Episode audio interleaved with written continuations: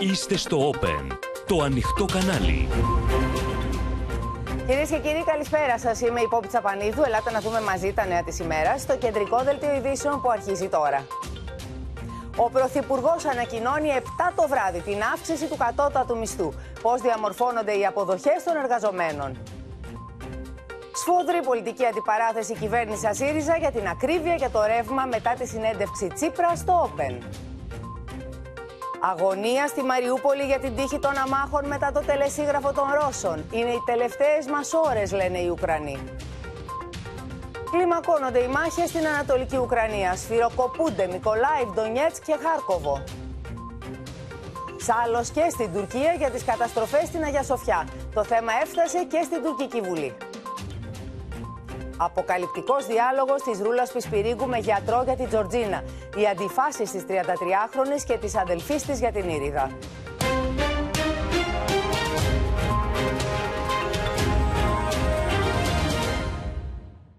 Κορυφώνεται κυρίες και κύριοι το δράμα των κατοίκων της Μαριούπολης, καθώς το ρωσικό τελεσίγραφο για την παράδοση των Ουκρανών στρατιωτών έληξε, χωρίς να υπάρχουν ενδείξεις μαζικής παράδοσης.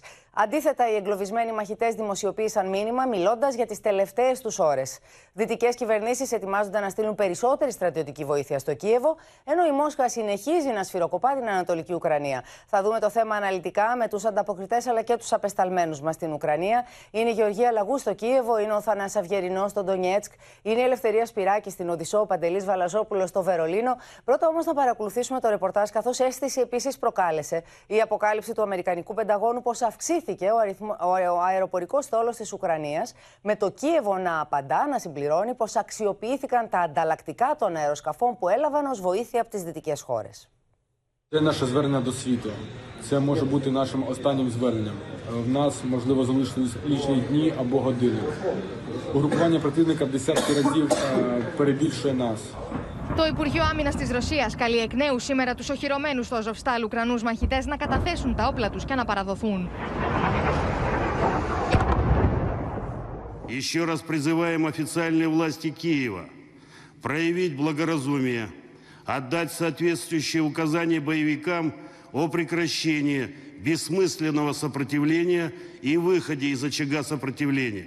Но именно трагедия, которая происходила на Донбассе, в том числе в Луганской Народной Республике, вынудила, просто заставила Россию э, начать эту военную операцию, о которой сегодня все хорошо знают. Именно прежде всего, я об этом сказал в самом начале, целью этой операции является помощь людям, проживающим на Донбассе. Нашим людям, проживающим на Донбассе. Οι Ουκρανικέ αρχέ καταλήγουν σε συμφωνία με τι ρωσικέ για άνοιγμα ανθρωπιστικού διαδρόμου, ώστε να απομακρυνθούν με ασφάλεια οι άμαχοι που βρίσκονται εγκλωβισμένοι στην υποπολιορκία πόλη.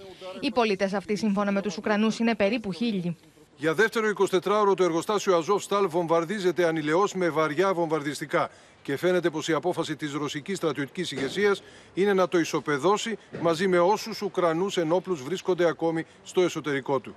It would be good if they would allow um, civil citizens to leave Azovstal territory or to leave the city, but they didn't allow this for 50 days. Why should they allow this now? Російська армія у цій війні назавжди впише себе у світову історію як чи не найбільш варварську і нелюдську армію світу.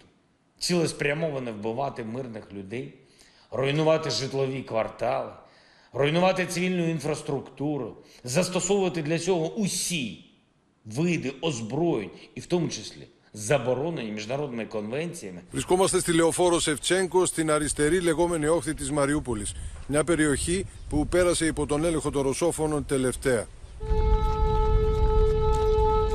Οι σιρήνε προειδοποιούν του κατοίκου του Κραματόρσκ για νέε αεροπορικέ επιδρομέ. Οι περιοχέ τη Ανατολική Ουκρανία βομβαρδίζονται ανελαίητα. Κάποιοι καταφέρνουν να σωθούν, αλλά κάποιοι όχι. Αυτή τη φορά από την επίθεση στην πόλη πέφτει ένα πολίτη νεκρό. Почему остаюсь? Потому что это мой родной город. Я здесь родилась. У меня здесь похоронены родители. Я не хочу никуда уезжать из своего родного города. Και όσο οι Ουκρανοί βλέπουν συσπήρωση του ρωσικού στρατού στις περιοχές του Ντονμπάς αλλά και στον Ουκρανικό Νότο και τις επιθέσεις να εντείνονται, τα αιτήματα στη Δύση για αποστολή όπλων πληθαίνουν. Στα αιτήματα ανταποκρίνονται άμεσα οι κυβερνήσεις της Νορβηγίας, της Ολλανδίας, της Βρετανίας, της Φινλανδία, του Βελγίου και των Ηνωμένων Πολιτειών με την αποστολή στρατιωτικού εξοπλισμού. Mr. Putin still has a lot of his inventory available to him. Uh, some of it's been depleted, um, some of it's been destroyed, some of it's been captured. But he still has a lot of combat capability available to him. Ο εκπρόσωπος του Πενταγώνου προβαίνει σε μια ιδιαίτερη δήλωση, αφήνοντας να εννοηθεί ότι οι Νατοικοί σύμμαχοι έστειλαν αεροσκάφη στην Ουκρανία για την ενίσχυση της άμυνάς της. Ισχυρισμό που επιβεβαιώνει και το επιτελείο του Ζελένσκι. I would just say, without getting into uh, what other nations are providing, that they have received additional um, platforms and parts to be able to uh, to be able to increase their fleet size, their aircraft fleet size. I think I'd leave it at that. Але давайте поки сформулюємо це так. Ці повідомлення протиречиві. Протиречиві, але ми сформулюємо це так, що самолітний парк е, повітряних сил Збройних сил України дещо збільшився. Βερολίνο έχει αποφασίσει να μην αποκαλύψει όλα τα όπλα που έχει αποστείλει στην Ουκρανία, δηλώνει και η Αναλένα Βέρμποκ, την ώρα που ο Γερμανός Καγκελάριος τονίζει ότι η χώρα του θα εξακολουθήσει να διευκολύνει τις παραδόσεις όπλων στο Κίεβο. Οι συγκρούσεις λοιπόν στην Ανατολική Ουκρανία κλιμακώνονται και την εικόνα, τη γενική εικόνα, θα μας μεταφέρει τώρα από το Κίεβο η Γεωργία Λαγού. Γεωργία. Καλησπέρα από κυρίε και κύριοι. Κορυφώνονται οι συγκρούσεις στην Ανατολική Ουκρανία με σκληρές μάχες, με τις Ουκρανικές δυνάμεις να αποκρούν πολλές απόπειρες πρόοδου από τη Ρωσία, σύμφωνα με τις μυστικές υπηρεσίες της Βρετανίας. Οι ρωσικές δυνάμεις προσπαθούν να διασπάσουν την Ουκρανική άμυνα. Οι Ουκρανικές αρχές την ίδια ώρα αναφέρουν ότι η ένταση των ρωσικών πυροβολισμών στο Χάρκοβο και στο Ντομπάς έχουν αυξηθεί, στοχεύοντας δομές πολιτών. Με τα ρωσικά στρατεύματα να, να μεγαλώνουν και να αυξάνονται σε εκείνα τα σημεία. Την ίδια ώρα που υπάρχουν υπάρχουν φόβοι εδώ στην Ουκρανία ότι το Ιζιούμ, μια πόλη η οποία είναι η γέφυρα που ενώνει τα στρατεύματα της Κρυμαίας με αυτά του, του Ντομπάς, ε, υπάρχουν φόβοι πως θα γίνει η νέα Μπούχα. Άμαχος ε, πληθυσμός, ο οποίος κατάφερε να απομακρυνθεί, κάνει λόγο πως το Ιζιούμ βρίσκεται στο χείλος της ανθρωπιστικής κρίσης. Μέχρι και αυτήν την ώρα, σύμφωνα με Ουκρανικές αρχές, βρίσκονται εγκλωβισμένοι, παγιδευμένοι στην πόλη, γύρω στα, στους 10 με 15 χιλιάδες ε, ανθρώπους ανθρώπου. Άλλοι κατάφεραν να φύγουν, άλλοι όχι. Είναι μια πόλη στρατηγικής σημασίας, 70 μίλια νοτιοανατολικά του Χαρκόβου και κατευθύνεται προς την ελεγχόμενη από τους αυτονομιστές Ανατολική Κρυμαία. Ενώ να πούμε πως οι, οι ίδιες πηγές κάνουν λόγο πως η πόλη Ιζιούμ έχει καταστραφεί γύρω στο 80%. Έχουν καταστραφεί όμως και εκτός από τις υποδομές και τα τρένα ε, με τη δυσκολία του άμαχου πληθυσμού να διαφύγει προς τις διπλανέ χώρες. Τώρα, εδώ το Κίεβο επισκέφθηκε ο πρόεδρος της Ευρωπαϊκής Επιτροπής, Σάρλ Μιρσέλ. Ήρθε στην ε, Μποροντιάνκα, την ερυπωμένη πόλη, βομβαρδισμένη, που μέχρι και αυτήν την ώρα τα διασωστικά συνεργεία της Ουκρανίας ε, βρίσκουν νεκρούς κάτω από τα ερήπια. Συνομίλησε με κατοίκους και έκανε λόγο πως θα δοθεί δικαιοσύνη στα εγκλήματα πολέμου. Ενώ συνάντησε και τον Ουκρανό πρόεδρο Βολοντιμίρ Ζελέρσκι. Αυτά που συζήτησαν είναι οι κυρώσεις κατά της Ρωσίας, η αμυντική και η οικονομική βοήθεια προς την Ουκρανία, αλλά και οι απαντήσεις του ερωτηματολογίου που έστειλε ε, δύο μέρες πριν η Ουκρανία προς την Ευρωπαϊκή Επιτροπή για να ενταχθεί στην Ευρωπαϊκή Ένωση. Ενώ αναμένουμε και το δεύτερο μέρος ε, του ερωτηματολογίου. Ενώ άλλη μια είδηση, αν έχουμε λίγο χρόνο της τελευταίας στιγμής, Πόπη, όπως έγινε γνωστό εδώ στην Ουκρανία, ο Ουκρανός πρόεδρος Βολοντιμίρ Ζελένσκι έδωσε συνέντευξη σε γαλλικό μέσο. Και έκανε λόγο και είπε, κάλεσε την Μαρή Λεπέν, η οποία ως γνωστόν έχει κηρυχθεί ανεπιθύμητη εδώ στην Ουκρανία, να αναθεωρήσει, όπως χαρακτηριστικά λέει, τις φιλικές ως σήμερα απόψεις της για τον πρόεδρο, για τον Ρώσο πρόεδρο Βλαντιμίρ Πούτιν και είπε πως εάν υποψήφια πρόεδρος κατανοήσει ότι έκανε λάθος, η σχέση μας θα μπορούσε να αλλάξει. Γεωργία, να σε ευχαριστήσουμε πολύ και να πάμε τώρα στο Ντονιέτσκ, στο Θανάση Αυγερινό. Διότι η Ρωσία ανακοίνωσε ότι προχώρησε στη δοκιμή ενός διεπηρωτικού βαλιστικού πυράβλου με μια απειλητική σημείωση, μάλιστα, Θανάση. Είπε δηλαδή ο Βλαντίμιρ Πούτιν ότι είναι τροφή για σκέψη για όσους μας απειλούν. Καλησπέρα από τον Ντονιέτσκ. Το Κρεμλίνο πριν από λίγο προχώρησε όντως σε μια κλασική επιχείρηση επίδειξης ισχύως, εκτοξεύοντας ένα μοναδικό σε χαρακτηριστικά διυπηρωτικό βαλιστικό πύραυλο, λέγεται Σαρμάτ. Είναι σε θέση να διαπερνά κάθε είδους αντιπυραυλική ασπίδα, γιατί όπως λένε οι ειδικοί, κάνει απρόβλεπτους ελιγμούς, χτυπά στόχους από τεράστια απόσταση με συντριπτική ισχύ. Οι σχολιαστές μάλιστα λένε ότι θα μπορούσε να σβήσει από το χάρτη ολόκληρη τη Μεγάλη Βρετανία. Ένας πύραυλος να σβήσει από το χάρτη ολόκληρη τη Μεγάλη Βρετανία. Αυτό λένε Ρώσοι στρατιωτικοί αναλυτές, εξηγώντας, επιλέγοντας μάλλον το παράδειγμα της Μεγάλης Βρετανίας καθόλου τυχαία, καθώς ο ρωσοβρετανικός ανταγωνισμός στην περιοχή της Μαύρης Θάλασσας έχει φτάσει στα άκρα και ο πρόεδρος Πούτιν, στον οποίο μάλιστα παρουσίασε τον, πύραυλο, τον πύραυλο ο ίδιος ο Υπουργός Άμυνας, ο Σεργέη Σαϊγκού, σχολίασε ότι θα αργήσουν πολύ να δημιουργήσουν κάτι αντίστοιχο οι Δυτικοί και θα υποχρεωθούν να ξανασκεφτούν ε, όσοι χρησιμοποιούν ξέφρενη επιθετική ρητορική εναντίον της Ρωσίας, είπε επιλέξει ο Ρώσος ε, πρόεδρος. Ε, βέβαια με την εμφάνιση του κυρίου Σαϊγκού έχουμε άλλη μια διάψευση ε, μέσα σε ένα 48ωρο ε, όσων είχαν ακουστεί περί ασθένειάς του, περί καρδιακής προσβολής και όλα τα συναφή. Όμως ήσουν το πρωί στη Μαριούπολη, Θανάση. Θα μας περιγράψεις τι συμβαίνει εκεί. Ε, είναι προ, προφανές ότι ε, έχουμε μια εναλλασσόμενη τακτική ε, μεταξύ των βομβαρδισμών και των διαδρόμων ασφαλείας που ανοίγουν ο, από το ρωσικό στρατό. Υπάρχουν εκεί δεκάδες λεωφορεία και δεκάδες ασθενοφόρα έτοιμα να παραλάβουν όσους ενδιαφέρονται να αποχωρήσουν από το τεράστιο αυτό βιομηχανικό συγκρότημα του Αζόφσταλ.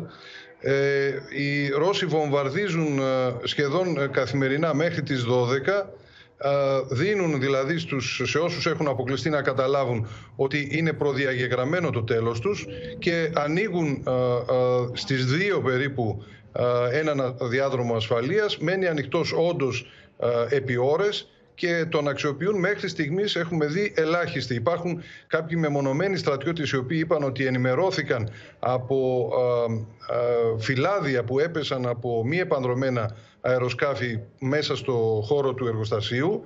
Βγήκαν γιατί ακολούθησαν ακριβώς τις οδηγίες αυτές. Υπάρχουν 120 ε, ε, προχθές και 28 ε, χθες άμαχοι, ανάμεσα στους τελευταίους μάλιστα είναι και 7 παιδιά, οι οποίοι βγήκαν από γειτονικά προς το Αζόφσταλ κτίρια και οι 120 από την, το υπόγειο της εισόδου.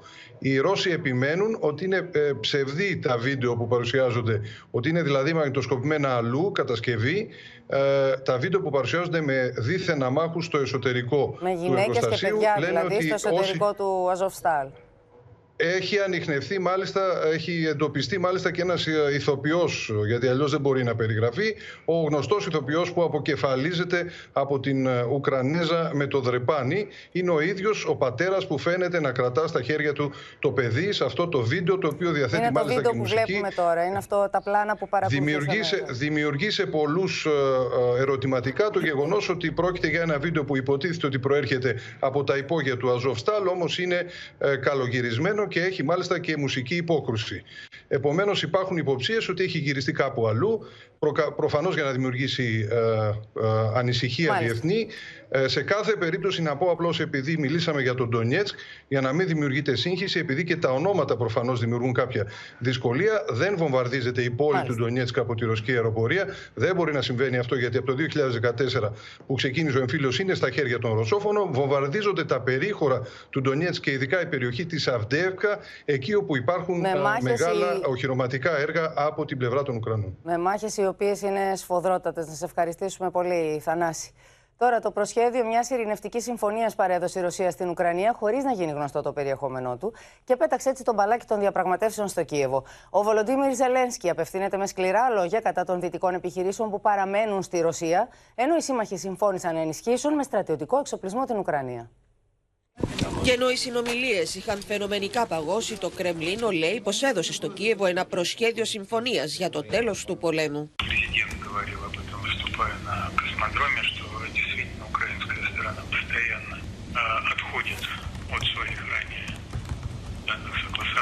отходит от своих слов, постоянно их меняет. Это, конечно, в плане эффективности переговоров имеет очень плохие последствия. А в настоящее время, в настоящее время украинской стороне передан наш проект документа, который включает абсолютно четкие выработанные формулировки. Мяч на их стороне, ждем ответа. Η Μόσχα ζητά ουδετερότητα της Ουκρανίας, αναγνώριση από το Κίεβο της ανεξαρτησίας του Ντομπάς και αναγνώριση της Κρυμαίας ως ρωσικό έδαφος. Η Ουκρανική πλευρά βέβαια φαίνεται να είναι μακριά από μια τέτοια συμφωνία με τη Ρωσία. Προφανώς με φόντο την τραγωδία της Μαριούπολης, η διαδικασία διαπραγμάτευσης έχει γίνει ακόμη πιο περίπλοκη. Η Ρωσία αποκηρύσει προκλητικά κάθε εκδήλωση ανθρωπισμού όταν πρόκειται για ορισμένους ανθρωπιστικούς διαδρόμους, ειδικά όταν μιλάμε για τη Μαριούπολη. Μάλιστα, το Κίεβο προειδοποίησε πως αν πέσει εντελώς η Μαριούπολη, τότε δεν υπάρχουν συνομιλίες. Τότε η κύρια τακτική θα είναι η ολοκληρωτική καταστροφή του εχθρού, βασιζόμενη στη δυτική βοήθεια και το γεγονός πως οι Ρώσοι δεν έχουν κανέναν για να τους βοηθήσει. Παρ' όλα αυτά, η Άγκυρα συνεχίζει να διεκδικεί διαπραγματευτικό ρόλο σε συνομιλίες που βρίσκονται σε αδιέξοδο.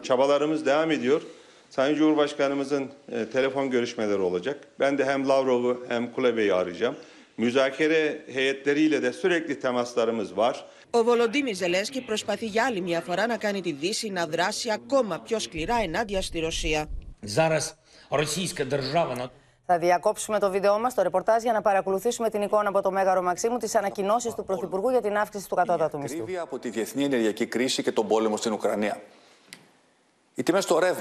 στο ράφι του σούπερ μάρκετ, στο βενζινάδικο.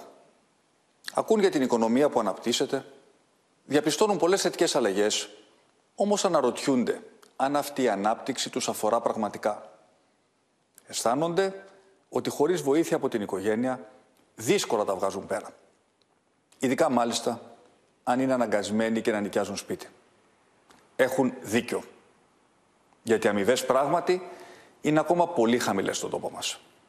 Οι πληγές της δεκαετούς οικονομικής κρίσης δεν έχουν επουλωθεί. Και βέβαια τώρα η παγκόσμια έκρηξη του πληθωρισμού χτύπα πρώτα τους χαμηλόμισθους και τους ανέργους. Ακριβώς σε αυτούς λοιπόν απευθύνεται η σημερινή μου απόφαση. Έτσι, από την 1η Μαΐου ο βασικός μισθός αυξάνεται κατά 50 ευρώ το μήνα. Από τα 663 ανεβαίνει στα 713 ευρώ. Ποσό το οποίο συνδυαστικά με την πρώτη δόση του Ιανουαρίου ισοδυναμεί με μια συνολική αύξηση 9,7% σε σχέση με τον κατώτατο μισθό του 2021. Με απλά λόγια, οι σχεδόν 650.000 εργαζόμενοι αυτής της κατηγορίας θα κερδίσουν παραπάνω από έναν επιπλέον καθαρό μισθό ετησίως. Ένας 15ος μισθός προστίθεται στο εξής στο εισόδημά τους. Οφείλω να σημειώσω πως η πρωτοβουλία μας αυτή αγγίζει τα απότατα όρια της οικονομίας. Το ποσοστό αύξησης του πρώτου μισθού απασχόλησε πολύ την αρμόδια επιτροπή, τους κοινωνικούς εταίρους, όσο και τον Υπουργό Εργασίας. Όμως αποτελεί πολιτική μας απόφαση, την οποία και θα εισηγηθώ με θέρμη στο Υπουργικό Συμβούλιο. Γιατί σε κάθε κοινή δοκιμασία, κοινή είναι και η ευθύνη. Και όπως δίκαια πρέπει να αναλαμβάνονται τα βάρη, έτσι δίκαια θα πρέπει και να έχουν όλοι μέρισμα από το απόθεμα του πλούτου που δημιουργεί εθνική παραγωγή και ανάπτυξη. Πρόκειται για επιλογή που περιλαμβάνει πολλές παραμέτρους. Όπως είναι πώς μια οικογένεια διαχειρίζεται το σήμερα χωρίς να διακινδυνεύει το αύριο των μελών της, έτσι και η κυβέρνηση καλείται να ισορροπεί ανάμεσα στις παροδικές ανάγκες του παρόντος και στις εθνικές υποχρεώσεις του μέλλοντος. Γιατί κάθε αύξηση δεν πρέπει να επιβαρύνει ούτε την ανταγωνιστικότητα, ούτε το κόστος ιδίως των μικρών επιχειρήσεων που το μετατρέπουν σε αντικίνητρο για νέες προσλήψεις. Η αλήθεια είναι όμως ότι οι επιχειρήσεις έχουν στηριχθεί πολύ από την κυβέρνηση. Με λιγότερους φόρους και εισφορές, με ρευστότητα μέσω της επιστρεπτέας προκαταβολής, αλλά και με τις πρόσφατες επιδοτήσεις για την κάλυψη του ενεργειακού κόστους. Τώρα είναι η ώρα των εργαζόμενων. Και πρώτα των χαμηλόμισθων. Γιατί ποτέ δεν οραματίστηκα μια οικονομία με συγκριτικό της πλεονέκτημα τις χαμηλές απολαβές. Αντίθετα, δεσμεύτηκα για πολλές και καλοπληρωμένες δουλειές. Και πράγματι, η ανεργία ήδη μειώνεται με ταχύτητα ρυθμούς. Μέσα σε 33 μήνες έχει υποχωρήσει πέντε ολόκληρες μονάδες, παρά τις αλλεπάλληλες κρίσεις που μεσολάβησαν. Ταυτόχρονα έχουν ληφθεί πολλά μέτρα υπέρ της εργασίας, όπως τα νέα προγράμματα του ΑΕΔ, η ψηφιακή κάρτα, η προστασία στους ταχυμεταφορείς, οι γονικές άδειες και το πλαίσιο για την εργασία εξ αποστάσεως.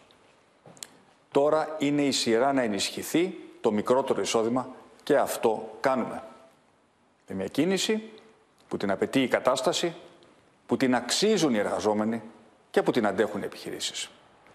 Γιατί αυτή η σημαντική μεταβολή στο βασικό μισθό αυξάνει και το επίδομα ανεργίας κατά 31 ευρώ κάθε μήνα. Αποτελεί παράλληλα και ένα κάλεσμα προς τους εργοδότες να κινηθούν ανάλογα και προς τις άλλες κατηγορίες μισθωτών.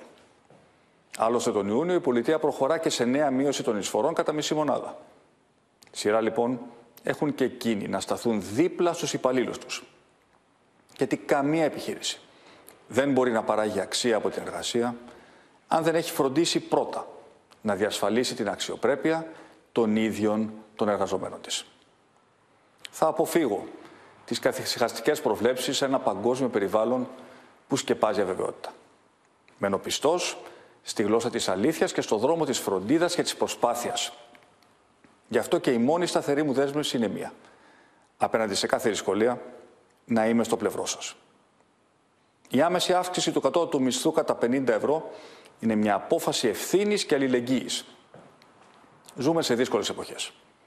Και κύριο μέλημά μου είναι να μην διαραγεί η κοινωνική μας συνοχή, αλλά και να μην υπονομευθούν από άστοχες κινήσεις όσα μαζί καταφέραμε ως τώρα. Έχω εμπιστοσύνη στις δυνατότητες της οικονομίας μας. Αλλά πάνω απ' όλα έχω εμπιστοσύνη στους Έλληνες εργαζόμενους. Ανάπτυξη για όλους. Ήταν εξ αρχής η υπόσχεσή μας. Και αυτόν τον στόχο υπηρετεί η πολιτική μας.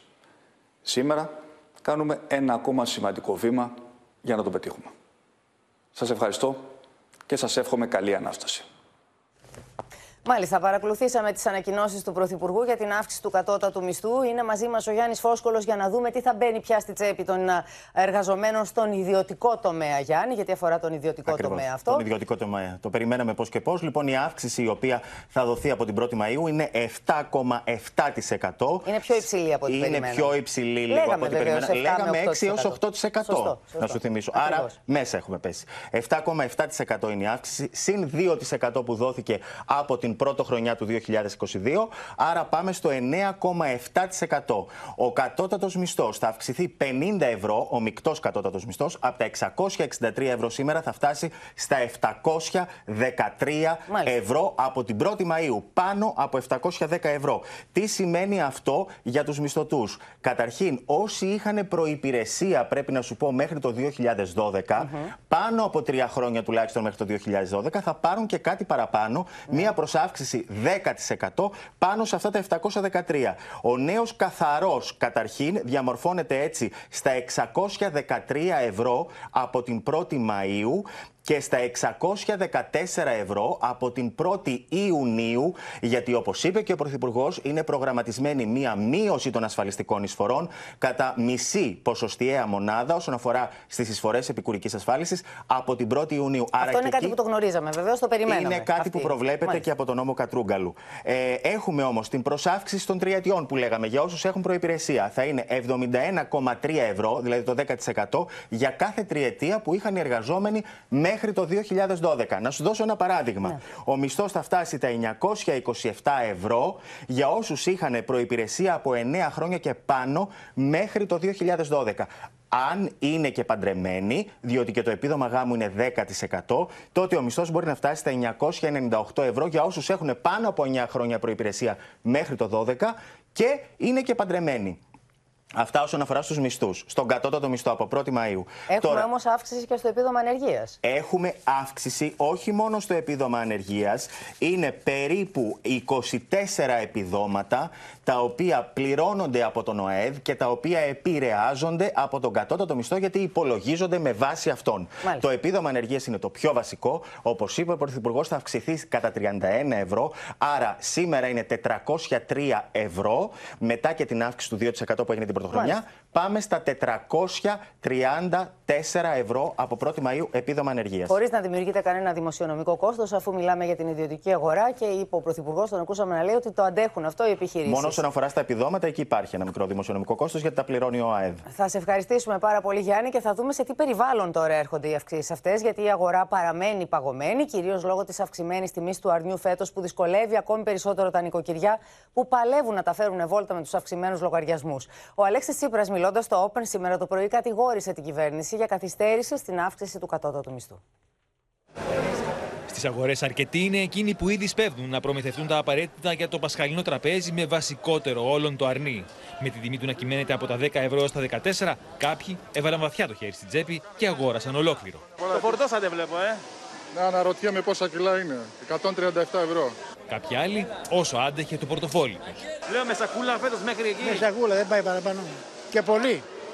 Και πολύ. Η έλεγχη αυτές τις ημέρε είναι εντατική στις κεντρικές αγορές κρέατος ώστε να διασφαλιστεί η ποιότητα αλλά και να εντοπιστούν τυχόν φαινόμενα εσχροκέρδειας. Περίπου ένα 10 με 15% ακριβότερες οι αγορές μας σε σχέση με πέρσι.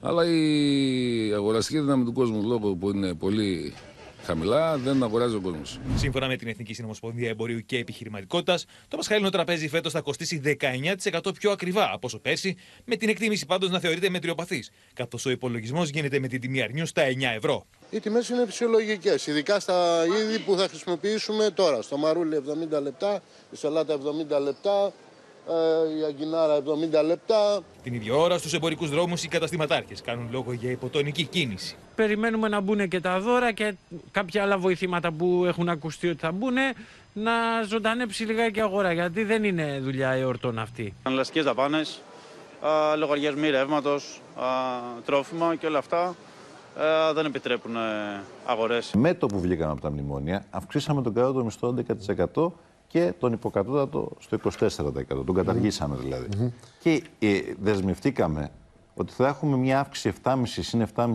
το 2020 και 2021 στις εκλογές. Αυτή η δική μας δέσμευση τότε ανάγκασε και τον κύριο Μητσοτάκη να δεσμευτεί ότι θα αυξάνει τον κατώτατο μισθό ανάλογα με την ανάπτυξη, τους ρυθμούς ανάπτυξης της ελληνικής οικονομίας. Το, το οποίο όμως δεν το υλοποίησε. Μετά το Πάσχα, πάντως, αναμένεται νέο τσουνάμι ανατιμήσεων στα ράφια των σούπερ μάρκετ με τα γαλακτοκομικά να παίρνουν αύξηση 6 με 8% αμέσως μετά την Πρωτομαγιά. Τα βασικά μου ήταν στα 30-40 ευρώ, τώρα αυτό είναι στο 50-55 ευρώ. Πολλοί καταναλωτές περιμένουν το επίδομα ακρίβειας που έχει καταβληθεί ήδη σε 634.000 χαμηλοσυνταξιούχου, ενώ συνεχίζονται οι πληρωμές σε 580.000 δικαιούχους επιδόματος παιδιού. Αύριο ολοκληρώνεται η προπληρωμή των συντάξεων Μαΐου. Σήμερα όμως είχαμε και μία νέα έκθεση του Διεθνούς Νομισματικού Ταμείου για την Ελλάδα που μας ζητά πάση θυσία να φέρουμε πρωτογενή πλεονάσματα από το 2023. Τι σημαίνει αυτό πρακτικά θα μας πει ο Βασίλης Τσεκούρας που είναι μαζί μας. Μας ζητά από είναι ένα δεσμευτικό ότι από του χρόνου θα επιστρέψουμε σε πρωτογενές πλεόνασμα της τάξης μάλιστα του 1,1% του ΑΕΠ και θα πρέπει να το διατηρήσουμε και τα επόμενα χρόνια. Αυτό προβλέπει το Διεθνές Νομισματικό Ταμείο. Επίσης, να σου πω ότι για φέτος, για το 2022, προβλέπει ότι θα έχουμε ένα έλλειμμα της τάξης του 1,9%. Σου θυμίζω ότι στον προπολογισμό είχε εγγραφεί έλλειμμα 1,4%. Άρα αυτό σημαίνει ότι και το ΔΝΤ εκτιμά ότι θα, δώσουμε, θα διευρύνουμε το λιμά μας, άρα θα δώσουμε περισσότερα χρήματα για μέτρα στήριξης μέσα στο 2022. Κλείνοντας, να σου πω ότι για το χρέος προβλέπει ότι φέτος θα πέσει στο 185,4% και το 2027 θα βρεθεί στο 160,7%. Σου θυμίζω ότι στο μνημόνιο μπήκαμε το 2010 με χρέος 120% του ΕΠ. Φυσικά η δομή του χρέους είναι πολύ διαφορετική τότε και τώρα. Τότε με 120, τώρα με 160, αλλά πραγματικά με διαφορετική δομή. Έχεις δίκιο, σε ευχαριστούμε πάρα πολύ. Από το τραπέζι του Πάσχα τώρα αναγκάζονται να κόψουν καταναλωτές για να πληρώσουν τους λογαριασμούς του ηλεκτρικού ρεύματος που φτάνουν στα νοικοκυριά και τις επιχειρήσεις παραφουσκωμένοι. Καθώς το πρόβλημα οξύνεται, φουντώνει και η πολιτική αντιπαράθεση. Ο Πρωθυπουργός συναντήθηκε με την προσωπία βουλευτών των ΗΠΑ για το ρόλο που μπορεί να έχει η Ελλάδα ως ενεργειακός κόμβος των Βαλκανίων, ενώ ο αρχηγός της αξιωματικής αντιπολίτευσης, μιλώντας εδώ στο Open, κατηγόρησε τον Πρωθυπουργό για την ακρίβεια στο ρεύμα. Λογαριασμούς ηλεκτρικού ρεύματος που καίνε παίρνουν στα χέρια τους καταναλωτές και αναγκάζονται να κόβουν ακόμη και από το τραπέζι του Πάσχα για να μπορέσουν να πληρώσουν. Ήταν αυξημένος ο λογαριασμός σε σχέση με τον προηγούμενο; Τριπλάσιος. Δηλαδή, πόσα λεφτά; Από 100 τόσο 450. Κόψαμε από το Πάσχα και θα. Για να πληρώσετε τη ΔΕΗ. Ναι. Είναι 70 μέτρα σπίτι και μου ήρθε 1200 ευρώ ρεύμα. Αυτό εγώ πρώτη φορά πληρώνω. Δηλαδή δεν θα το πληρώσω, δεν έχω να πληρώσω τόσο λεφτά. Ο Πρωθυπουργός Κυριάκος Μητσοτάκης συναντήθηκε σήμερα με διακομματική αντιπροσωπεία της Βουλής των Αντιπροσώπων των Ηνωμένων Πολιτειών. Με επικεφαλή τον πρόεδρο της Επιτροπής Ενέργειας και Εμπορίου, με αντικείμενο τον κομβικό ρόλο της Ελλάδας ως πύλη εισόδου ενέργειας και κυρίως υγροποιημένου φυσικού αερίου LNG προς τα Βαλκάνια και την Ευρωπαϊκή Ένωση. Όποιον τρόπο και αν επιλέξουμε για τη μεταφορά του φυσικού αερίου από την Ανατολική Μεσόγειο, η Ελλάδα θα διαδραματίσει καθοριστικό ρόλο ως το σημείο εισόδου του φυσικού αερίου από την Ανατολική Μεσόγειο στην Ευρώπη. Ο αρχηγός της αξιωματικής αντιπολίτευσης Αλέξης Τσίπρας, μιλώντας στην πρωινή εκπομπή του Open Ώρα Ελλάδος, κατηγόρησε την κυβέρνηση και τον Πρωθυπουργό για την ακρίβεια στο ρεύμα. Το κύριο λοιπόν ερώτημα είναι γιατί η Ελλάδα να είναι η χειρότερη και η ακριβότερη. Η, απάντηση, η απάντηση είναι δύο λέξεις. Κυριάκος Μητσοτάκης. Δύο λέξεις είναι η απάντηση. Γι' αυτό είναι ακριβότερη. Διότι ο κ. Μητσοτάκης έχει ακολουθήσει μια πολιτική που αφήνει την αγορά δίθεν να αυτορυθμίζεται με ένα πλαίσιο εσχροκέρδειας το οποίο είναι πρωτοφανές. Ο κύριος Τσίπρας κατηγόρησε τον κύριο Μητσοτάκη για ολιγορία και ζήτησε η Ελλάδα να ακολουθήσει το παράδειγμα της Πορτογαλίας, που παρενέβη, όπως είπε, χωρίς δημοσιονομικό κόστος στην αγορά ενέργειας. Γιατί δεν παίρνει αποφάσεις; Πόσο καιρό έχουμε; το ερώτημά μου είναι. μήνες έχουμε. Είναι δολοφονικό για τα νοικοκυριά, για τις επιχειρήσεις, για τους ανθρώπους γύρω σας, τους γνωστούς σας ανθρώπους που έχουν ένα μισθό που τα βγάζουν πέρα τσίμα-τσίμα. Άμεση ήταν η απάντηση του κυβερνητικού εκπροσώπου. Είναι ψέμα ολκής ο ισχυρισμός του κυρίου Τσίπρα πως η Ελλάδα έχει την ακριβότερη τιμή χονδρικής ενέργειας στην Ευρώπη. Τον Μάρτιο η μέση τιμή στην χονδρεμπορική αγορά στην Ελλάδα ανήλθε σε 272,68 ευρώ ανά μεγαβατόρα, όντας χαμηλότερη από πολλές ευρωπαϊκές χώρες όπως η Ρουμανία, η Ισπανία, η Πορτογαλία, η Γαλλία, η Ιταλία. Είναι υποκρισία το ότι παρέλειψε να αναφερθεί στις τιμές στη λιανική αγορά. Η κυβέρνηση θα προχωρήσει σε επιδότηση των καταναλωτών και το Μάιο, ενώ επεξεργάζεται το σχέδιο για τη δραστική μείωση των λογαριασμών ηλεκτρικής ενέργειας που θα μπει σε εφαρμογή από τον Ιούνιο με εθνικά κονδύλια αν δεν υπάρξει κοινή ευρωπαϊκή λύση. Το βασικό σενάριο προβλέπει πλαφόν στη χονδρική τιμή ηλεκτρικής ενέργειας, ώστε να μπει πλαφόν και στην ρήτρα αναπροσαρμογής που απογειώνει τους λογαριασμούς. Στόχος είναι η μέση χονδρική τιμή του ρεύματος να πέσει στα επίπεδα του περσινού καλοκαιριού, δηλαδή περίπου στα 100 ευρώ η μεγαβατόρα. Με ολόκληρη την Ευρώπη, λοιπόν, να προσπαθεί να βρει λύσεις ενεργειακές έτσι ώστε να απεξαρτηθεί από το ρωσικό φυσικό αέριο. Η χώρα μας σαφώς και προσπαθεί να εδραιώσει τη θέση της στην νοτιοανατολική Ευρώπη και να ενισχύσει τις συμμαχίες της. Πάμε στην Αλεξία Τασούλη, γιατί μέσα σε αυτό το πλαίσιο, Αλεξία, ο κύριος Δένδιας ετοιμάζει τις επόμενες κινήσεις του. Ναι, το θέμα της ενέργειας απασχολεί και το Υπουργείο Εξωτερικών και είναι σε εξέλιξη διαβουλεύσεις ε, για να πραγματοποιηθεί τις επόμενες ημέρες συνάντηση του Νίκου Δένδια με τον Αμερικανό Υπουργό Εξωτερικών Άντων Πλίνκεν και τον Υπουργό Εξωτερικών της Κύπρου και τον Υπουργό Εξωτερικών του Ισραήλ, το λεγόμενο σχήμα 3 συν 1, με αποκλειστικό αντικείμενο στην ατζέντα τους το θέμα της ενεργειακής συνεργασίας. Αυτή η συμμαχία ενοχλεί πάρα πολύ την Τουρκία, διότι θεωρεί ότι στρέφεται εναντίον της στην Ανατολική Μεσόγειο. Γι' αυτό και η Τουρκία σήμερα πραγματοποίησε και νέες υπερπτήσεις πάνω από τα νησιά Ινούσες και Παναγιά. Η Αθήνα απάντησε σε αυτές τις υπερπτήσεις με αυστηρότατο διάβημα προς την Άγκυρα λέγοντας ότι η πρακτική αυτή είναι καταδικαστέα και δεν συνάδει με το κλίμα αποκλιμάκωσης που συμφωνήθηκε ανάμεσα στον Κυριάκο Μητσοτάκη και τον Ταγί Περντογάν πριν από λίγες ημέρες στην Κωνσταντινούπολη. Πόπη. Τώρα, την ώρα που γίνονταν αυτές οι υπερπτήσεις πάνω από τις Ινούσες, στο νησί, στις Ινούσες δηλαδή, ήταν ο Υπουργό Άμυνας, ο κ. Νίκος Καρδαλιάς, ο οποίος έκανε μια πολύ σκληρή δήλωση. Να την παρακολουθήσουμε.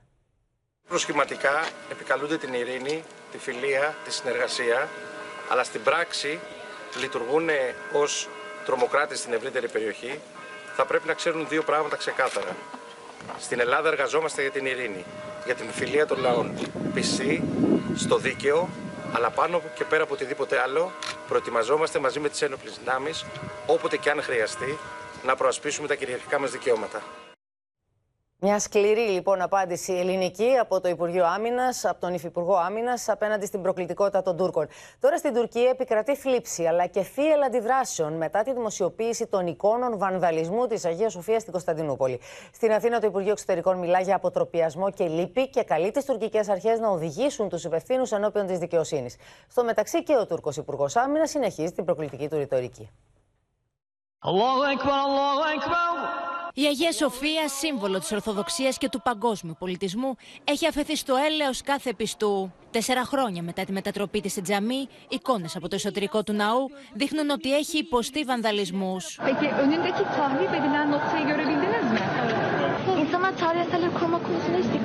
Θλίψη και αποτροπιασμό έχουν προκαλέσει εικόνες καταστροφής της μεγαλύτερης πύλης Αγίας Σοφίας που στα βυζαντινά χρόνια χρησιμοποιούνταν μόνο από τον αυτοκράτορα.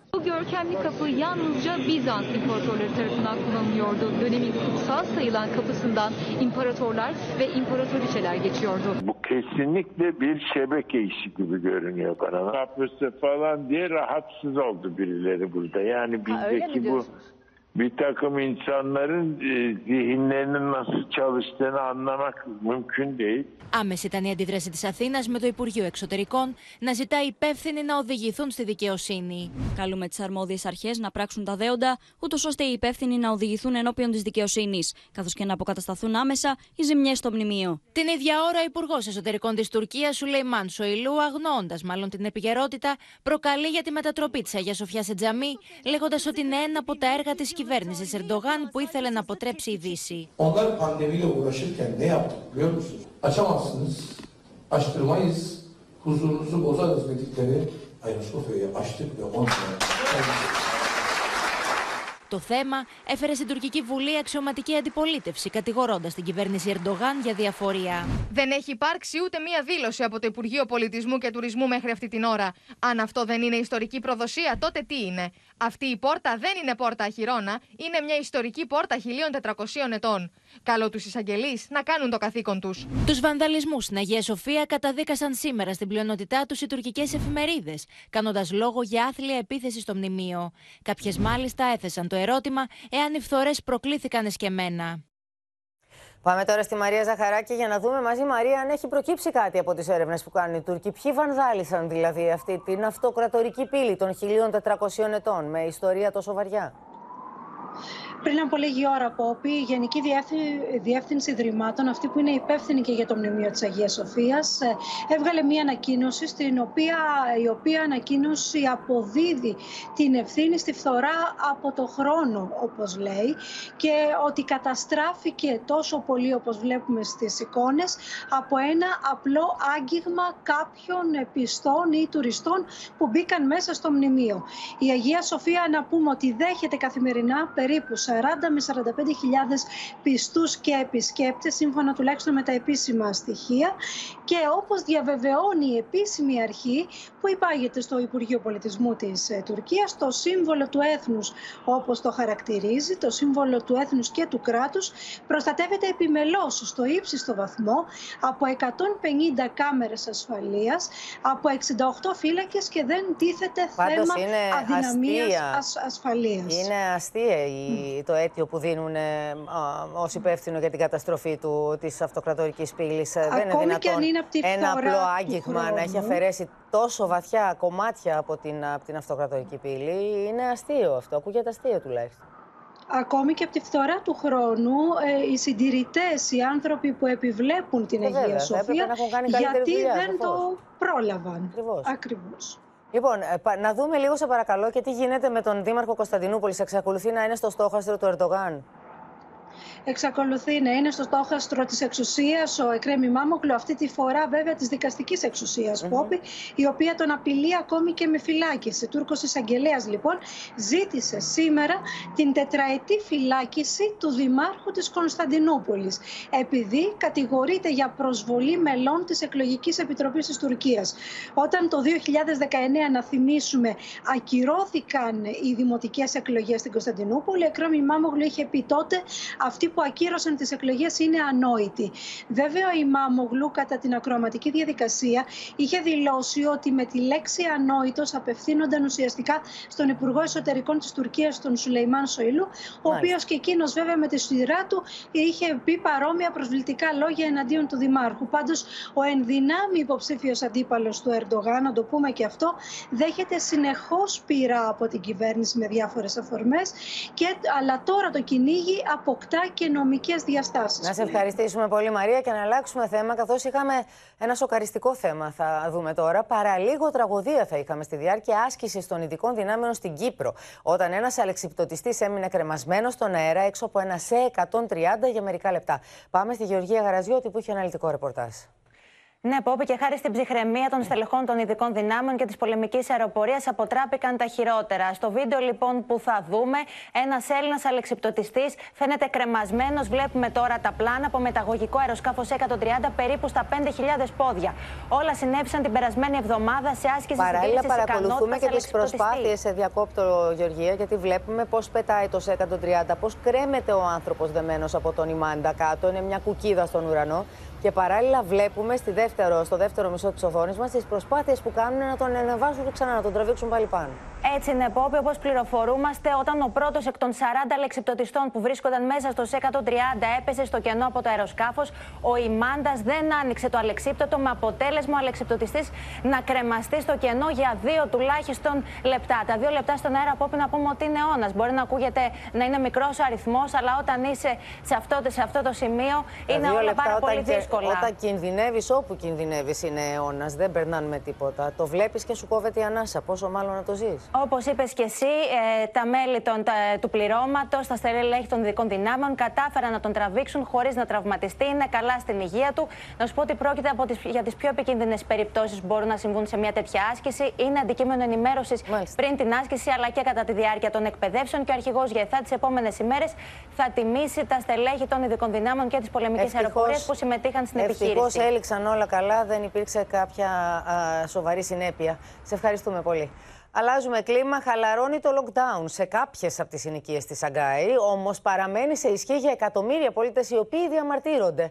Εκατοντάδες πλοία επίσης είναι σε αναμονή, ενώ οι επιχειρήσεις ανοίγουν σιγά-σιγά, αλλά με απίστευτους τρόπους λειτουργίας, όπως θα παρακολουθήσουμε στο ρεπορτάζ, καθώς τα προβλήματα στην παγκόσμια εφοδιαστική αλυσίδα λειτουργού αρχίζουν να είναι αισθητά. Αντίθετα, στις Ηνωμένες Πολιτείες της Αμερικής, μια δικαστική απόφαση οδήγησε στην ακύρωση του μέτρου της μάσκας σε όλη τη χώρα. Με μεγάφωνα κάτοικοι στη Σαγκάη καλούν τα συνεργεία υγειονομικών να φύγουν από τη συνοικία τους. Στις περιοχές που εξακολουθούν να βρίσκονται σε αυστηρό lockdown επί σχεδόν ένα μήνα, οι αρχές μεταφέρουν με τη βία τους παραβάτες σε κέντρα καραντίνας. A lot of the city is still um, under lockdown, and people have reached, many people have reached sort of a breaking point. After weeks of difficulties um, obtaining food. Um, a, a problem now is that infections are continuing to be found.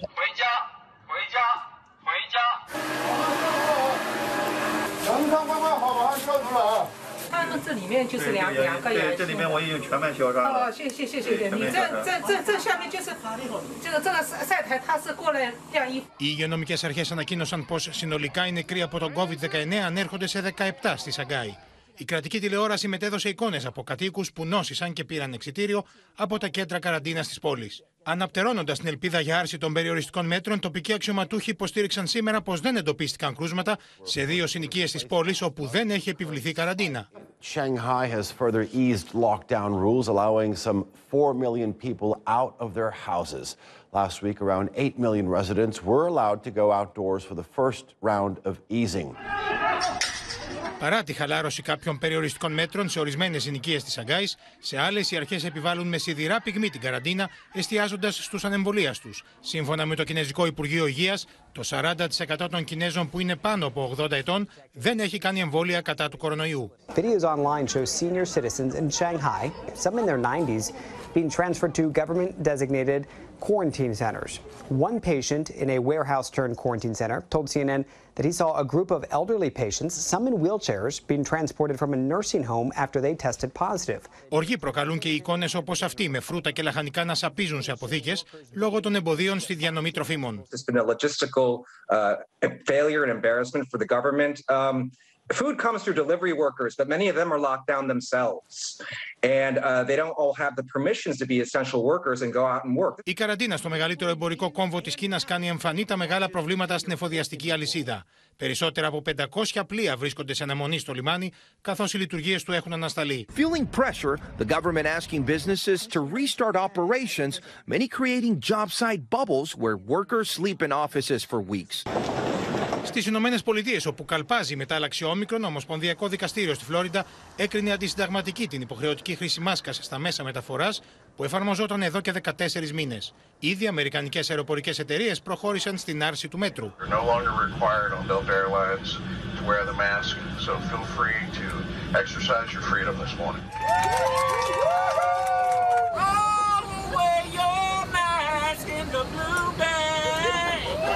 Ο Λευκός Οίκος εξετάζει το ενδεχόμενο να ασκήσει έφεση κατά της δικαστικής απόφασης και ο πρόεδρος Biden δήλωσε. That's up to them. Τουλάχιστον σε 34 Αμερικανικές πολιτείες καταγράφεται αύξηση των κρουσμάτων του κορονοϊού σε ποσοστό 20% την τελευταία εβδομάδα. Στη Σαγκάη πάντως έχουν ανακοινωθεί 17 θάνατοι από την αρχή της καραντίνας μέχρι τώρα, αριθμός που πολλοί επιστήμονες διεθνώς αμφισβητούν. Στη χώρα μας χάσαμε σήμερα 64 ακόμη ανθρώπους, ανάμεσά τους και μια 19χρονη λεχόνα. Έχει περισσότερα σε αυτό η Δέσποινα Βλεπάκη.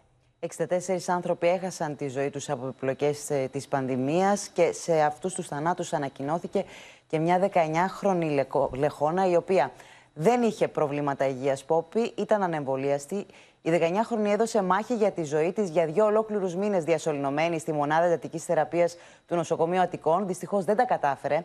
Να σου πω ότι στην 32η εβδομάδα της κοίησης οι γιατροί της πήραν το παιδί με κεσαρική τομή. Το βρέφος είναι υγιέστατο, βρίσκεται στο σπίτι του. Δυστυχώς όμως έχασε τη 19χρονη μητέρα του. σήμερα η διασωληνωμένη είναι 291 και είναι 7.365 τα κρούσματα που μας ανακοινώθηκαν από τον Εθνικό Οργανισμό Δημόσιας Υγείας. Από αυτά τα 2.992 εντοπίστηκαν στην Αττική. Ακολουθεί Θεσσαλονίκη με 907 μολύνσεις, ενώ είναι 183.000 περίπου τα τεστ που έγιναν. Σε ευχαριστήσουμε πολύ. Στην Ελλάδα, λοιπόν, κυρίες και κύριοι, μπαίνουμε στην επόμενη φάση της πανδημίας, της συνύπαρξης δηλαδή με τον κορονοϊό, όπως είπε σήμερα ο Υπουργός Υγείας. Οι θάνατοι που μένουν σε υψηλά επίπεδα απασχολούν τους Έλληνες επιστήμονες, οι οποίοι εκτιμούν ότι οφείλονται και στην καταγραφή που δεν είναι ενιαία για κάθε χώρα. Επίσης, τα περιστατικά οξίας υπατήτηδα σε παιδιά δεν συνδέονται, όπως λένε οι επιστήμονες, με το σύνδρομο Long COVID. Η αυτοπροστασία έναντι της υποχρεωτικότητας προτάσσεται στη νέα φάση διαχείρισης της πανδημίας. Όπου ενισχύοντας το Εθνικό Σύστημα Υγείας, προστατεύοντας τις ευάλωτες ομάδες, μπαίνουμε σε μια διαδικασία που οι δείχτε μας επιτρέπουν και μας δίνουν τη δυνατότητα να οδηγηθούμε σε ένα πλαίσιο το οποίο είναι πλαίσιο συνύπαρξης με τον κορονοϊό. Δεν πιστεύουμε στη λογική του zero COVID. Τα εναπομείναντα μέτρα δεν πρόκειται να καταργηθούν, κάτι όμως που σταδιακά συμβαίνει με την υποχρεωτική εφαρμογή τους. Δεν καταργούνται τα μέτρα προστασίας. Καταργείται η υποχρεωτική τους στήριξη.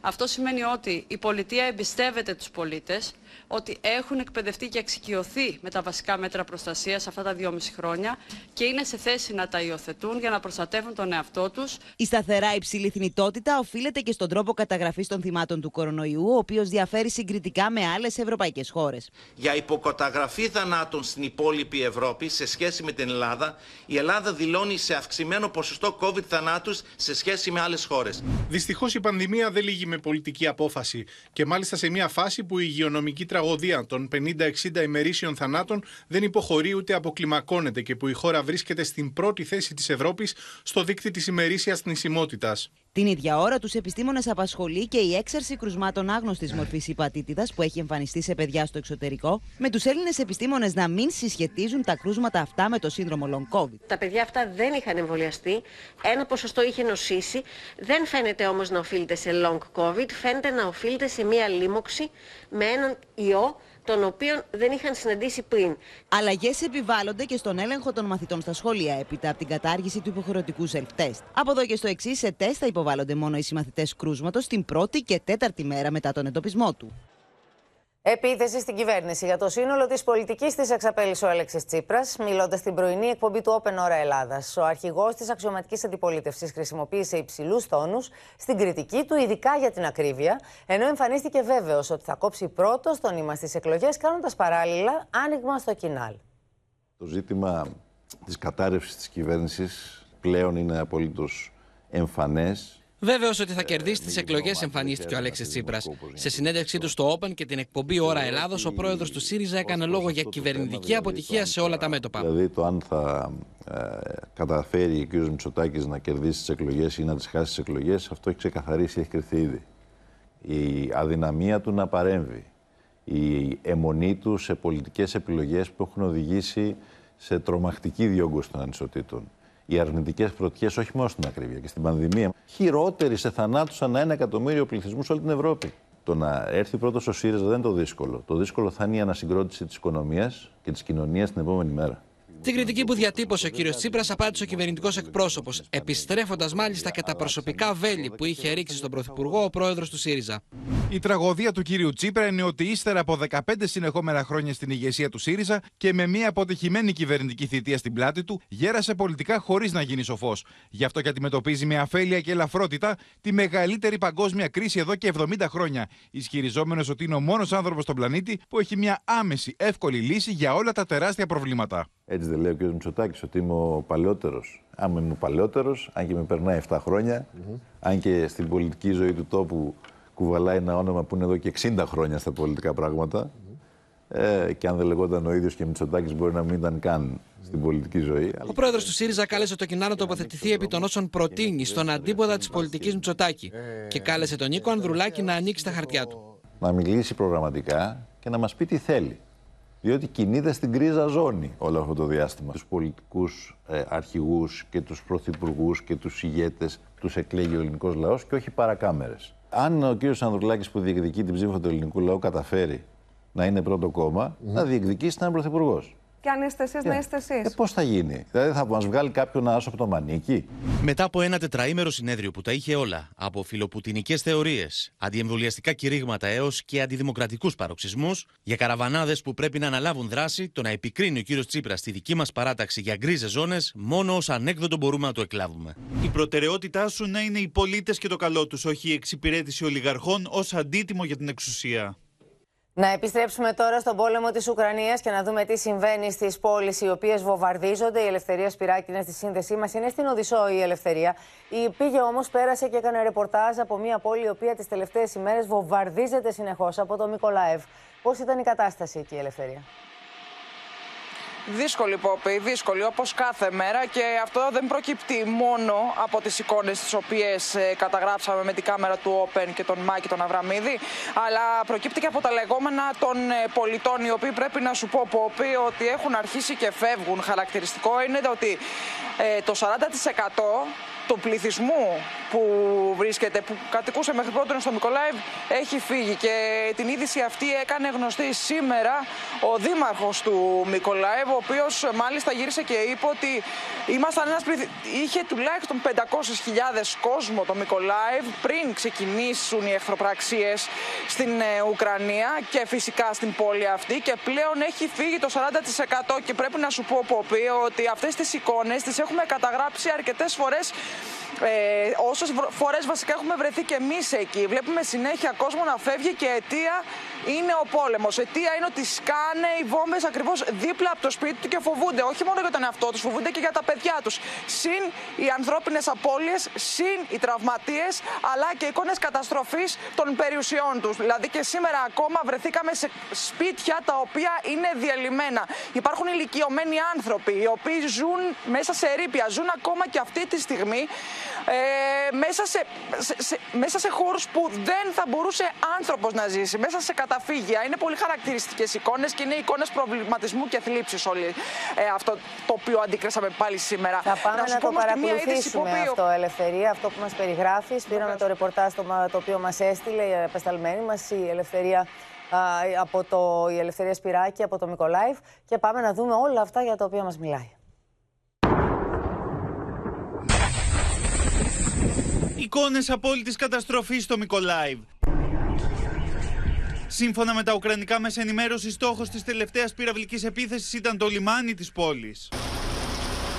Το σημείο που βρισκόμαστε απέχει μόλις λίγα μέτρα από το λιμάνι του Μικολάιβ, το οποίο σύμφωνα με τις τοπικές αρχές ήταν και ο στόχος των ρωσικών δυνάμεων. Ωστόσο, οι πυραυλικές επιθέσεις αντί να πλήξουν το λιμάνι, χτύπησαν τα σπίτια και τα κατέστρεψαν ολοσχερός.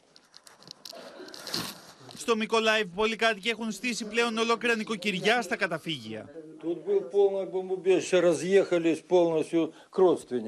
Σε αυτό εδώ το καταφύγιο μένουν από τις 16 Απριλίου ο κύριος Ανατόλη με την σύζυγό του Βαλεντίνα. Ένας πύραυλος εκείνη τη νύχτα χτύπησε την πολυκατοικία που διαμένουν με αποτέλεσμα αρκετά από τα διαμερίσματα μεταξύ αυτών και το δικό τους να πάθουν σοβαρές ζημιές. Πλέον εδώ τρώνε, εδώ κοιμούνται, εδώ μαγειρεύουν, εδώ έχουν διαμορφώσει μια νέα καθημερινότητα λόγω του πολέμου. Второй двери, которая сломана, это, я уйти не могу, потому что тут съел, воруют все. Это первая причина. Σε αυτέ τι δύσκολε συνθήκε ζουν, κοιμούνται, προσπαθούν να επιβιώσουν με την ελπίδα πω σύντομα θα τελειώσει ο εφιάλτη του πολέμου. Бомбоубежище здесь стационарное. Вода, туалет, все тут есть. Ολόκληρα συγκροτήματα κατοικιών έχουν μετατραπεί σε συντρίμμια. Κόποι μια ζωής χάθηκαν σε μια στιγμή.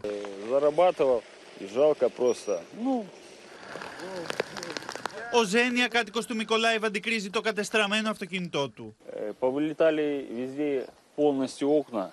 Я на втором этаже живу. Ну, здесь во всех окна повылетали. Για ακόμα μία ημέρα, τα συνεργεία δίνουν τιτάνια μάχη να αποκαταστήσουν την ηλεκτροδότηση, καθώ είναι αρκετοί οι πυλώνε οι οποίοι κατέρευσαν λόγω των πυραυλικών επιθέσεων, βυθίζοντα στο σκοτάδι την πόλη. Και σε αυτή την πολύ παθηγωνιά τη Ουκρανία, πρωταγωνιστέ οι άνθρωποι που βιώνουν τη φρίκη του πολέμου και με όλη τη δύναμη που μπορούν να βρουν προσπαθούν να στηρίξουν τι οικογένειέ του.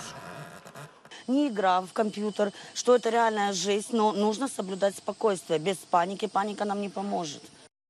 Με την κατάσταση αυτή λοιπόν στην Ουκρανία, το Κίεβο ζητά απελπισμένα σε δραματικούς τόνους βοήθεια από τη Δύση, από τους συμμάχους του. Και πάμε να συζητήσουμε το θέμα με τον Παντελή Βαλασόπουλο, ο οποίος είναι στο Βερολίνο. Εκεί υπάρχει μια σκληρή κριτική στο Σόλτς ότι δεν βοηθάει αποτελεσματικά, δεν βοηθάει όσο θα έπρεπε την Ουκρανία. Αλλά και με τη Μαρία Ρόνη στις Βρυξέλλες στη συνέχεια θα δούμε τι αποφάσισε η Ευρωπαϊκή Ένωση να στείλει στο Κίεβο. Όμως να ξεκινήσουμε με σένα, Παντελή. Ναι, καλησπέρα. Υπάρχει μεγάλη διαμάχη στην, μέσα στο εσωτερικό της κυβέρνησης ότι ο Σόλτς δεν βοηθάει όσο πρέπει τους Ουκρανούς. Ότι δεν στέλνει βαρέα όπλα. Τι είπε χθες ο Σόλτς, χθες το βράδυ, χθες τη νύχτα, ότι θα στείλουμε χρήματα, θα δώσουμε χρήματα στους Ουκρανούς, περίπου δύο δις να αγοράσουν ό,τι, ο- συγγνώμη, ό,τι όπλα αυτοί θέλουν. Τι σημαίνει όμως αυτό; Ότι με τις γραφειοκρατικές διαδικασίες αυτό σημαίνει τον Ιούνιο. Τον Ιούνιο θα μπορούν να αγοράσουν οι Ουκρανοί τα όπλα που θέλουν. Τώρα όμως θα χρειάζονται. Στη μάχη για τον Ντόνμπας. Αυτό του λέει η αντιπολίτευση, αυτό του λένε και οι πράσινοι και οι φιλελεύθεροι μέσα στην κυβέρνηση. Δίνεις χρήματα, ναι, καλό, αλλά αυτό θα πάρει πολύ καιρό για να Βλέπουμε ότι βοηθήσει συμβαίνει τους και στις Ουκρανούς. καλύτερες οικονομίες, στι καλύτερε οικογένειε που λέμε. Τα θέματα Ακριβώς. της Από εκεί γραφειοκρατίας. και πέρα να πούμε ότι σύμφωνα με τις γερμανικές μυστικές υπηρεσίες, οι βομβαρδισμοί στον Ντόνμπας είναι σαρωτικοί. Είναι σαρωτικοί και βεβαίως υπάρχουν χιλιάδες θύματα άμαχοι, τους οποίους δεν, ε, ε, δεν σκέφτονται οι ρωσικοί βομβαρδισμοί. Μάλιστα. Για να δούμε λοιπόν τι αποφάσεις πήραν ε, ΝΑΤΟ και Ευρωπαϊκή Ένωση. Η Μαρία Ρόν είναι στη σύνδεσή μας από τις Βρυξέλλες για να μας πει περισσότερα. Τι βοήθεια θα στείλουν, τι αποφάσισαν, Μαρία; Ναι, Πόπη, εν ώψη της κλιμάκωσης των ρωσικών επιθέσεων στον Ντονμπάς, οι χώρες του ΝΑΤΟ και της Ευρωπαϊκής Ένωσης συντονίζουν τις προσπάθειές τους για να παραδώσουν περισσότερα βαριά όπλα και εφόδια στην Ουκρανία. Ήδη η Πολωνία έχει στείλει αντιαρματικά όπλα στην Ουκρανία, ενώ οι Ηνωμένες Πολιτείες, ο Καναδάς, η Αγγλία, το Βέλγιο και η Ολλανδία έχουν ανακοινώσει ότι σχεδιάσουν, ε, σχεδιάζουν σύντομα να παραδώσουν βαρύ οπλισμό στις Ουκρανικές ένοπλες δυνάμεις. Ωστόσο, πρέπει να πούμε ότι παραμένει η διαφωνία μεταξύ πολλών δυτικών χωρών και ανατολικών χωρών, τέος μελών του Συμφώνου της Βαρσοβίας, σε σχέση με το πόσο εμφανής πρέπει να είναι η εμπλοκή με όπλα απευθείας από το ΝΑΤΟ ως οργανισμό ή απλά από τις χώρες μέλη. Μάλιστα, οι αντιρρήσεις από μεγάλες δυτικές χώρες που δεν θα ήθελαν να δουν μεγαλύτερη εμπλοκή του ΝΑΤΟ σε αυτή την κρίση είναι σοβαρές, υπό το φόβο ότι ο πόλεμος θα μπορούσε να επεκταθεί και πέραν της Ουκρανίας. Να πούμε επίσης ότι όλη αυτή την εβδομάδα βρίσκεται στις Βρυξέλλες η αναπληρώτρια Υπουργός Εξωτερικών των Ηνωμένων Πολιτειών, Wendy Sherman, προκειμένου να συνεχιστούν οι συζητήσεις με συμμάχους και Ευρωπαίους εταίρους σχετικά με την απάντηση στον πόλεμο στην Ουκρανία. Φαντάζομαι ότι θα γίνουν ακόμη πιο διστακτικοί μετά τη σημερινή εξέλιξη, την εκτόξευση δηλαδή αυτού του διπυρωτικού βαλιστικού πυράβλου από τον α, Πούτιν και τα όσα τον συνόδευσε με τα λεκτικά με το οποίο τον, τον, τον συνόδευσε. Σε ευχαριστούμε πολύ. Α, στο μεταξύ, πολύ σημαντική είναι και η ανθρωπιστική βοήθεια που στέλνεται στην Ουκρανία. Έτσι, φίλοι και μέλη του κινήματος αλλαγής συγκέντρωσαν τρεις τόνους ιατροφαρμακευτικού υλικού, τρόφιμα μακράς διάρκειας και ήδη πρώτης ανάγκης για το δοκιμαζόμενο λαό της Ουκρανίας, με συγχωρείτε, ανταποκρινόμενοι στο κάλεσμα του κόμματος. Την ιατροφαρμακευτική αυτή βοήθεια παρέδωσε σήμερα ο πρόεδρος του κινήματος, Νίκος Ανδρουλάκης, στο στάδιο Ειρήνης και Φιλίας. Εκεί δηλαδή που συλλέγεται η ανθρωπιστική βοήθεια από τις διπλωματικές αρχές της Ουκρανίας. Ενώ τις επόμενες μέρες ένα μέρος της βοήθειας που έχει συγκεντρωθεί θα διατεθεί από το κόμμα σε Ουκρανούς πρόσφυγες που έχουν βρει καταφύγιο στη χώρα μας. Να παρακολουθήσουμε τι δήλωσε ο κ. Ανδρουλάκης.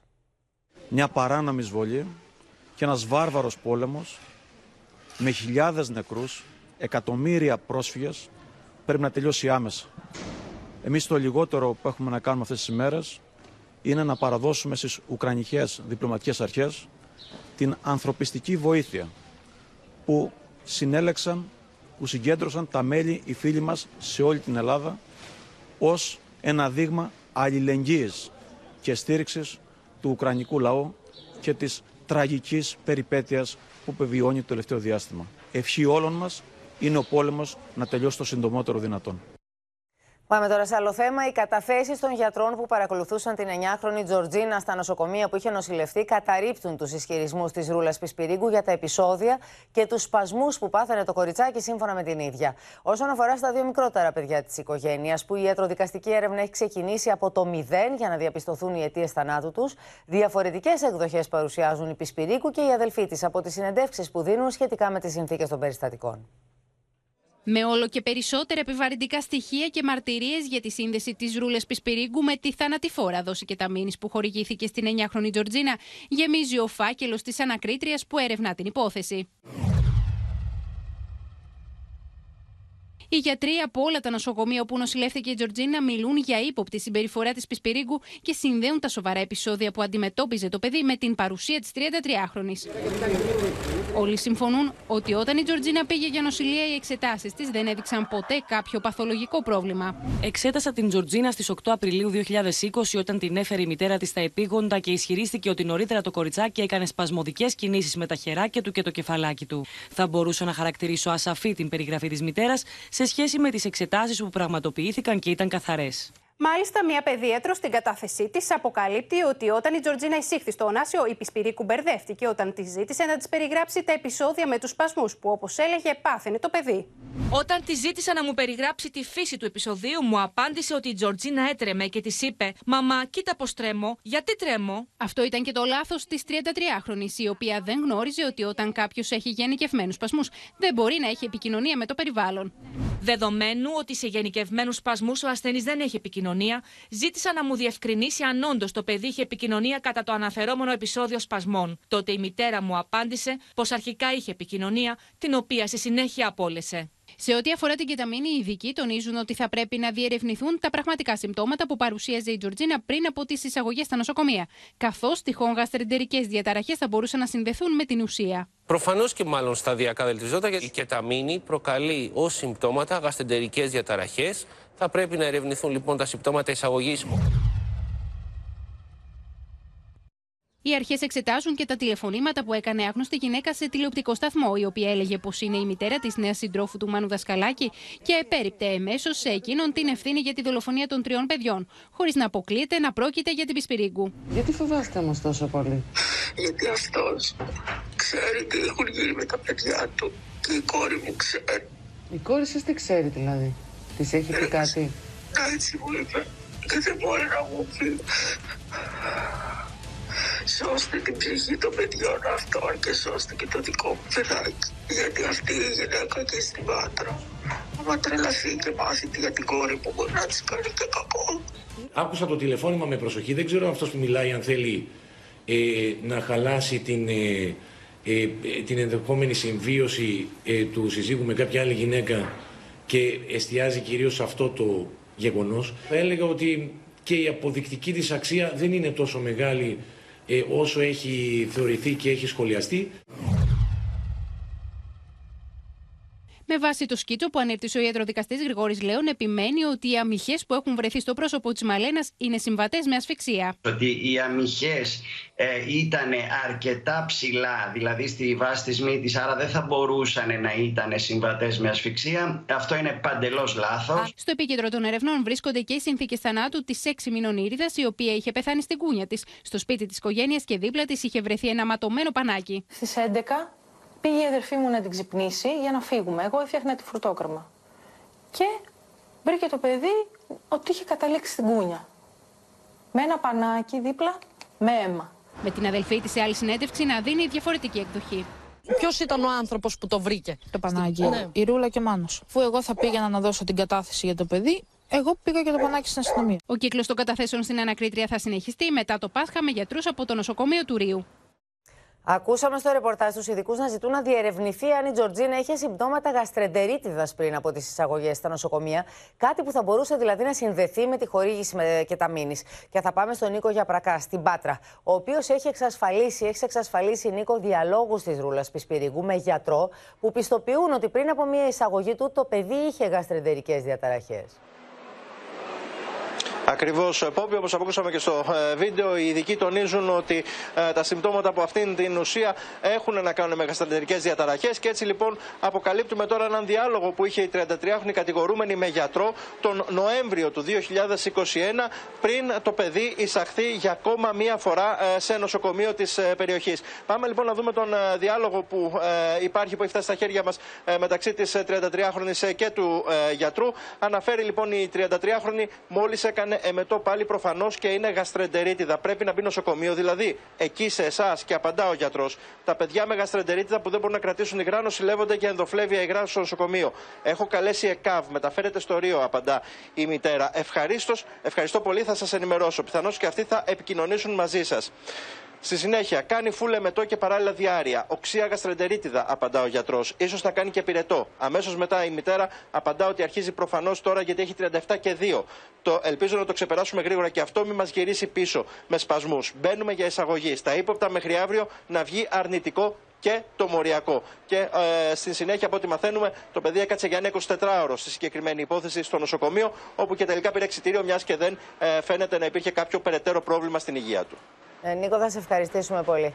Θα πάμε στη Γαλλία τέσσερις μέρες πριν από το δεύτερο γύρο των προεδρικών εκλογών. Ο Εμμανουέλ Μακρόν φαίνεται να διευρύνει τη διαφορά του από τη Λεπέν στις τελευταίες τουλάχιστον δημοσκοπήσεις. Οι δύο υποψήφοι διασταυρώνουν τα ξύφη τους όμως στο απόψινό debate. Ο χρόνος κυλάει αντίστροφα για το δεύτερο γύρο των γαλλικών προεδρικών εκλογών. Εμμανουέλ Μακρόν και Μαρίν Λεπέν ετοιμάζονται πυρετοδός για το απόψινό debate με στόχο τη δεξαμενή των αναποφάσιστων. La difficulté, encore une fois, c'est qu'il y en a trois idéologies présentes dans ce pays, à minima trois grandes idéologies, et que là, on cherche à les faire rentrer dans deux seulement. Ένα πολύ σημαντικό θέμα κομβικής σημασίας είναι ανδιαφυσβήτητο το συνταξιοδοτικό. Η Μαρίν Λεπέν έχει χαρακτηρίσει επανειλημμένω ως απολύτως άδικο το σχέδιο του Μανουέλ Μακρόν να αυξήσει το νόμιμο όριο ηλικίας στα 65 έτη. Ωστόσο, ο Γάλλος πρόεδρος έχει διαμηνήσει στο γαλλικό κοινό πως όποιος διατείνεται ότι το συνταξιοδοτικό σύστημα πρέπει να παραμείνει ως έχει, λέει ψέματα. Άλλη μια σημαντική παράμετρος που θα θίξει απόψε το βράδυ ο Μανουέλ Μακρόν είναι η πολιτική της Λεπέν όσον αφορά την Ευρωπαϊκή Ένωση. Η σχέση της Μαρίν Λεπέν με τον Ρώσο πρόεδρο Βλαντιμίρ Πούτιν, αλλά και το δάνειο των 9 εκατομμυρίων ευρώ που έλαβε από την Fair Russian Bank μέσω εταιρείας στην Κύπρο, θα αποτελέσουν την αιχμή του δόρατο στην απόψινή τηλεμαχία. Ωστόσο, η φιλορωσική στάση της Λεπέν έχει προκαλέσει την αντίδραση του Βολοντίμιρ Ζελένσκι. Madame la candidate euh, euh, comprend qu'elle s'était trompée. Euh, notre situation pourrait changer notre relation. Je veux dire que, bien évidemment, j'ai des relations avec Emmanuel Macron et je ne voudrais pas les perdre. Την ίδια ώρα, Μια νέα δημοσκόπηση που βλέπει το φως της δημοσιότητας δίνει σαφές προβάδισμα στο Μακρόν με 56,5% έναντι 43,5% της Μαρίν Λεπέν. Ενώ από εκείνους που ψήφισαν τον Ζαν Λίκ Μελανσόν στον πρώτο γύρο, το 38% σκέφτεται να στηρίξει τον Μακρόν και μόλις το 16% την ακροδεξιά υποψήφια. Και εδώ κυρίες και κύριοι, ολοκληρώθηκε το κεντρικό δελτίο ειδήσεων. Μείνετε στο Open. Αμέσως μετά ακολουθεί η επική υπερπαραγωγή AD The Bible Continues με διπλό επεισόδιο. Και στις 10 μην χάσετε την ξένη δραματική ταινία Το φως ανάμεσα στους ωκεανούς με τον Μάικλ Φασμπέντερ και την Αλήσια Βικάντερ. Σας ευχαριστούμε πολύ που ήσασταν και σήμερα εδώ κοντά μας. Ευχαριστούμε που μας εμπιστευτήκατε για την ενημέρωσή σας. Καλό βράδυ σε όλους και όλες. Γεια σας.